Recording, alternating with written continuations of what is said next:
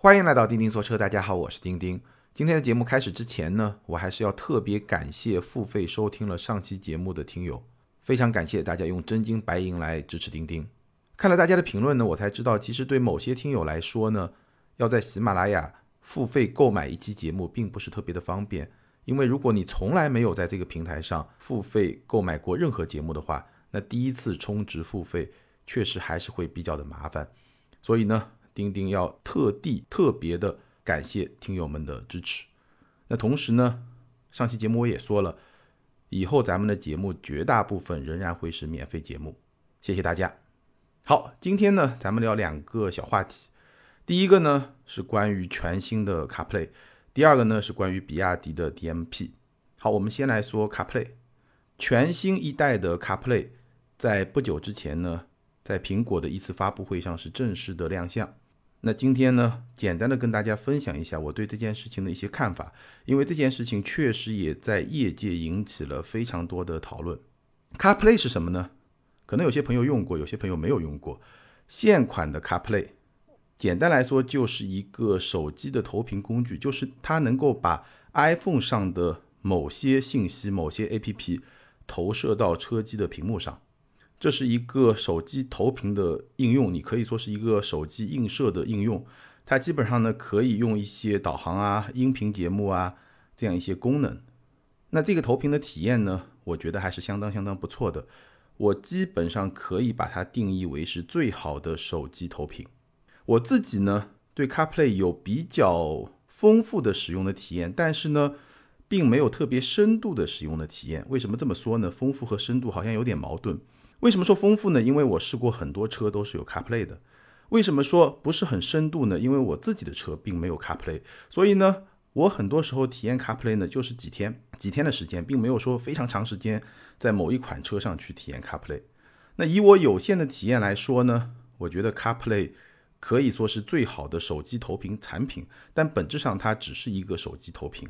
好在什么地方呢？比较好的地方，首先是它的导航，因为它可以用你手机上的导航，所以呢，这个导航往往会比车机的导航更好用。然后呢，一些音频的产品，比如说喜马拉雅，包括一些音乐类的 APP，它能够很好的手机和车机打通。再有呢，CarPlay 的 UI 的设计，这个界面素质还是比较高的，所以。整体的体验我觉得还不错，尤其是无线 CarPlay，它不再需要用一根数据线来连接手机。这种情况下呢，我觉得整体的体验还是不错的。那 CarPlay 的价值到底有多大？它的这个体验好还是不好？其实啊，有一个非常有意思的特点，就是你这辆车，当然前提是支持 CarPlay 啊，你这辆车它的车机越烂，你会觉得这个 CarPlay 越好用。而如果你的车机越好，那这个 CarPlay 的价值呢，相对来说就会比较有限。因为我已经说了，它虽然很好，但它本质上只是一个手机的投屏的产品，只是把手机屏幕投射到车机上，仅此而已。好，这个是现款的 CarPlay。那新款 CarPlay 是一个什么样的产品呢？从苹果的发布会上看，新款 CarPlay 是一套无缝嵌入的车载娱乐和信息系统，明年底会正式的上车。会搭载在某些产品上。什么叫无缝嵌入呢？就是这个新款的 CarPlay，它能够去适配所有的车内的屏幕，无缝的嵌入所有的车内的屏幕。然后它是一套车载娱乐系统，也是一套信息系统。所谓无缝嵌入所有的车内屏幕呢，它就包括了仪表盘，包括了中控屏。那如果你这辆车的屏幕特别多呢，它都可以去适配无缝的嵌入。这是第一层。第二层呢，它能够完美的呈现所有的信息，包括车辆本身的信息、行驶的信息、各种你手机上的应用的信息，也包括未来的自动驾驶的信息等等等等。这是第二层。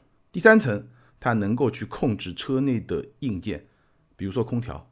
但发布会上，苹果并没有非常具体的说明能够去控制多大范围内的车内的硬件，但至少它是可以控制的。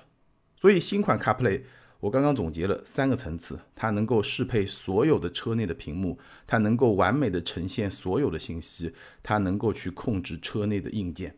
然后你在发布会上看到的一些画面的呈现、效果的呈现，看上去确实相当的不错。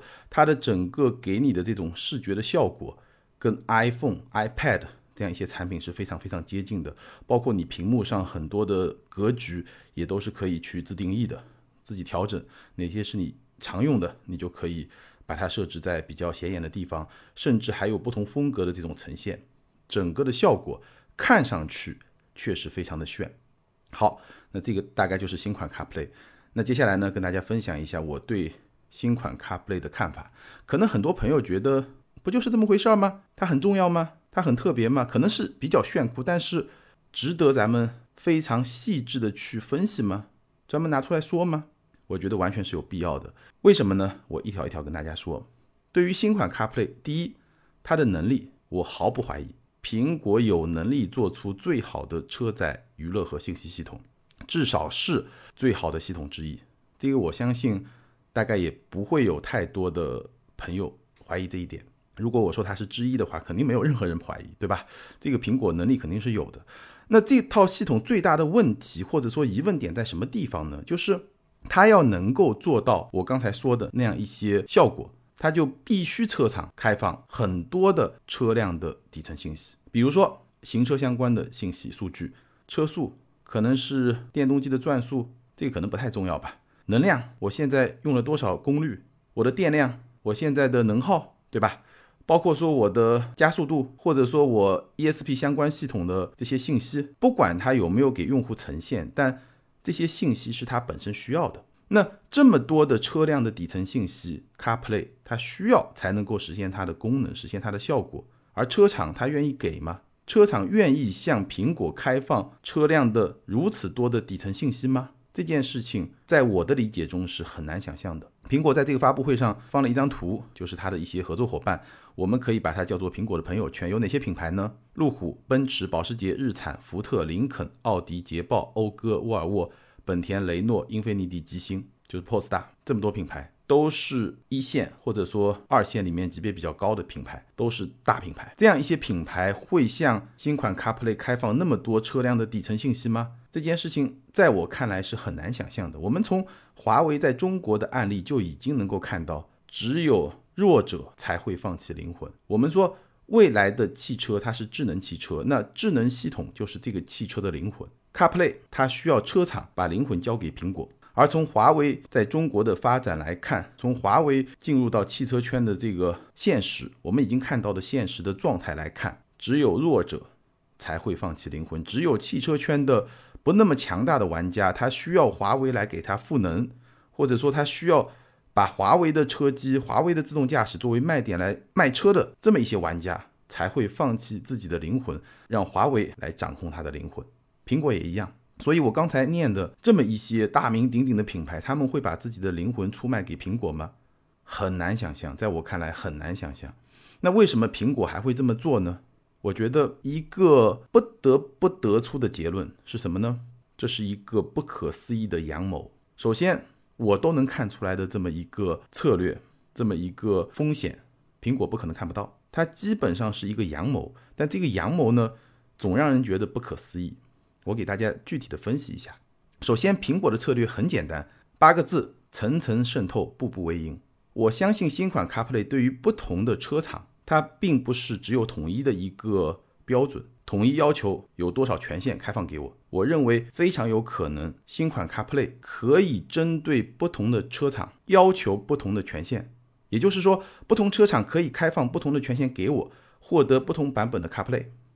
有些可能仅限于信息娱乐系统，有些会把基本的行车信息给他，有些会把更深的一些行驶信息给他，车辆的信息给他，有些甚至会把自动驾驶的信息也交给他。不同的层次，不同的版本，这是它的第一步。不同车厂开放不同的权限给苹果，从而获得不同版本的 CarPlay。第二步呢？因为消费者非常喜欢 CarPlay，所以倒逼更多的车厂和苹果合作。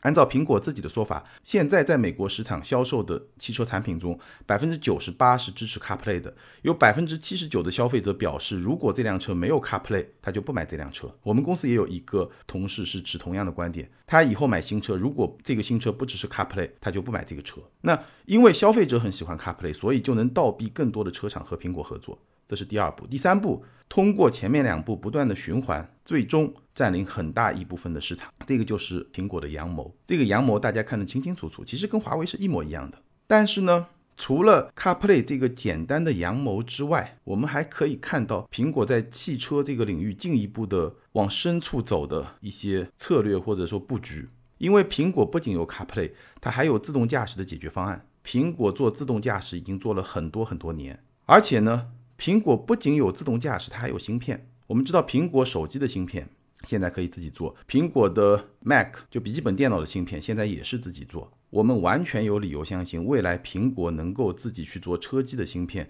能够自己去做自动驾驶的芯片。那这样一来的话，苹果它就成了未来智能汽车。一个很重要的技术供应商，包括一些硬件和软件的供应商，硬件、软件它都有。所以这个就是我说的苹果的阳谋。当然，因为这个阳谋至少在现阶段需要很多车厂来跟它配合，在未来也需要有更多的车厂跟它不断的深入的合作。所以我称之为不可思议的阳谋。它需要很多车厂把自己的灵魂、把自己的根基。把自己的生存之本交给苹果这件事情，反正在我看来是挺难想象的。但是苹果这么做了，华为这么做了，说明这条路有可能真的是走得通的。我们知道苹果造车历史已经很长了，或者说苹果对造车的企图，包括一些准备的工作，历史已经很长了。我曾经专门做过一期节目聊过苹果造车，那大家有兴趣的话，可以再去找来听一听。苹果造车是一个接近十年的项目。但是呢，这个接近十年的造车项目到今天连个 PPT 都没有。我们经常说造车新势力是 PPT 造车，但苹果快十年了，连个 PPT 都没有，它在干嘛？我相信苹果是在不断的寻找最适合自己的切入到汽车市场的这么一种方式和姿态。那现在从新款 CarPlay，我们看到的是它从新款 CarPlay 切入。然后把自动驾驶打包进去，再把芯片打包进去，形成一个整体。这个就是他在汽车圈想要扮演的角色，跟华为是有点像的，软硬件结合，去做未来智能汽车最根基的这些技术，包括用户体验的整合的供应商。苹果从来没有说过不造车，但是在我看来呢，如果这个阳谋能够成功的话。可能他就真的不造车了，他不需要再造车了，他可以不造车，而把很多的车企变成他的富士康，变成他的代工厂。他不造车，但是他造车的灵魂。那这条路呢，在我看来，成功概率并不是特别的高，因为我真的很难想象奔驰、宝马、奥迪、大众、保时捷、本田、丰田把他们的灵魂交给苹果或者华为，很难想象。但是呢，既然华为、苹果这样的。玩家选择了类似的战略，那这个战略就非常值得我们认真的思考。虽然我很难相信这条路能走通，直到此刻录节目的时候，我依然很难相信这条路会走通。但是呢，我有可能是错的，因为他们都这么玩，我真的没有把握说他们一定就走不通。什么是阳谋？就是你明明知道我要这么做，但是你无法阻止我，因为我有很强的技术。因为我做出来的东西，消费者就是喜欢。你不跟着我玩，你就活不下去。那你就只能跟着我玩。所以我相信，可能确实会有一些在市场上竞争力不是特别强的品牌，它会首先导向华为，导向苹果。然后，如果雪球能滚起来，越滚越大的话，他们不是没有机会。好，这个呢，就是我对新款 CarPlay 的一些理解和从这个问题产生的、引发的一些思考。接下来呢，我们来聊第二个小话题。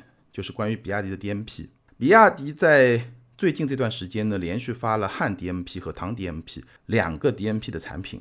那这两个产品呢，有几个特点啊？我简单总结三个特点。第一呢，这两个产品都是显著的涨价。汉 DMP 只有一款，三十一万九千八；唐 DMP 呢有三款，二十九万两千八到三十三万两千八。这个价格相比此前的汉 DM 或者唐 DM。这个价格都是有明显上涨的，涨了几万块钱，所以吐槽的朋友也是挺多的，显著的涨价，这是它的第一个特点。第二个特点呢，就是这两款车的 DMP 的产品纯电续航很长，比如说汉 DMP 的纯电续航是两百零二公里，唐 DMP 是两百十五公里，当然这个是标准续航，实际可能会短一点，但是呢，基本上也是一百五十公里以上，这个没有问题。再有性能很强，汉 DMP 百公里加速三秒七，唐 DMP 是四秒三。当然，百公里加速性能强，这个是比亚迪 DM 产品的一个惯例，历史都是这样的。但是呢，从今天来看，这两款车的性能确实仍然很强，因为从比亚迪的产品布局来看的话，电动车高性能它是可以做到很快的加速。那一个混动的产品有没有必要呢？其实并不是特别有必要。所以这三个特点显著涨价、纯电续航长、性能强，这三个特点打包同时出现在新款的汉 DMP 和唐 DMP 上，就给我造成了一个很大的困惑。什么困惑呢？明显冗余的性能导致明显过高的价格，这就是一个没打算好好卖的样子。所以 DMP 这个产品，比亚迪是打算放弃，不诚心想卖，就在那儿摆摆架子。我曾经说过，汉 DMP 应该推一百公里的版本。同样道理，唐 DMP 可能也应该推一百公里的版本，因为如果是续航一百公里的版本，它的价格就能够再往下走，比如说走个一两万，那这个显然是有助于它的销售的。为什么比亚迪没有这么干？这个问题我其实想了好久，从汉 DMP 发布一直到唐 DMP 发布，我一直在想这个问题。那这两天呢，我终于把这个问题想清楚了，所以呢，也跟大家来分享一下。其实呢，你把思路扩展以后呢，你觉得也挺简单。DMP 是什么？今天的 DMP，它就是 DMI 再加上一个后电机。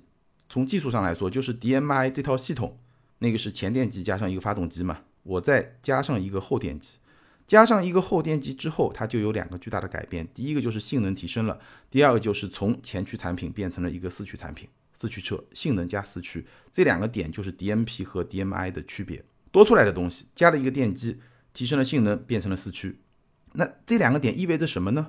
我们用宝马来类比一下，这两个点就意味着，比如说宝马五系，你原来可能是一个五二五或者五三零，现在就变成了五四零，而且是四驱的五四零，就相当于从一个四缸后驱的宝马变成了一个六缸四驱的宝马，它的性能甚至比六缸的宝马还要更好一点，至少百公里加速这个单维度的性能来看的话，加速性能来看的话，而它的四驱它同样是四驱。所以，如果你从这个角度来理解，哎，你突然会发现 DMP 好像是一个很有意思的东西。首先，你会觉得它就没那么贵了，因为我们知道六缸的四驱的宝马比四缸的后驱的宝马那要贵很多很多很多，可能不是贵几万块钱，是贵二十万、三十万，对吧？所以，首先你觉得它没有那么贵，同时你能够明白 DMP 的战略意义是什么？它不是要卖多少，而是要去提升比亚迪的品牌价值。DMP 比 DMI 贵。四万、五万、七万、八万。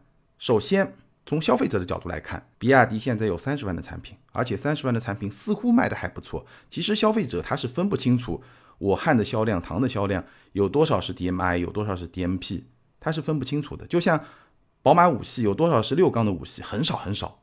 但是呢，有了六缸的五系，有了六十万、七十万的五系，大家会觉得这个产品比较高级。有了三十万的汉、三十万的唐、三十万的比亚迪。当然就能够去拔高比亚迪的品牌高度，而且大家在看销量的时候，其实它跟 DMI 是混在一起的，这个是它能够去提升它的品牌的价值。那与此同时呢，它还有一个好处，就是当你看到 DMP 比 DMI 贵了那么五六万、七八万的时候，你好像觉得 DMI 就更值了，性价比就更高了。所以这个就是 DMP 的战略意义，它一方面能够去提升比亚迪的品牌价值，另一方面。会让你在心理上觉得 DMI 性价比更高，反过来推动 DMI 卖得更好，这个就是 DMP 的战略意义。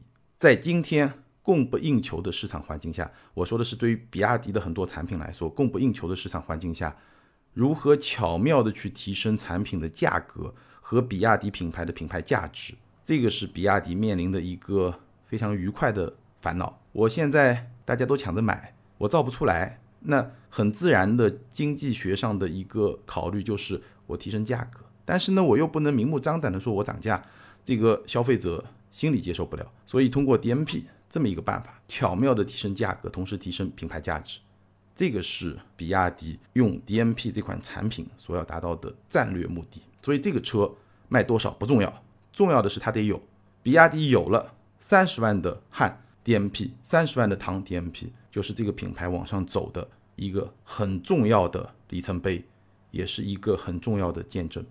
这个就是 DMP 的战略意义。好，以上就是今天我们要聊的两个小话题：我对新款 CarPlay 的观点认知，和我对比亚迪 DMP 这个插混细分门类高性能插混系统的理解和认识。那关于这两个话题，你有什么样的看法、什么样的观点呢？也欢迎在评论区留言，和更多的听友和钉钉来进行交流和互动。喜欢我们节目的朋友，强烈建议你关注我们的 B 站账号，关注我们的视频节目。好，咱们今天就聊到这儿，下回接着聊，拜拜。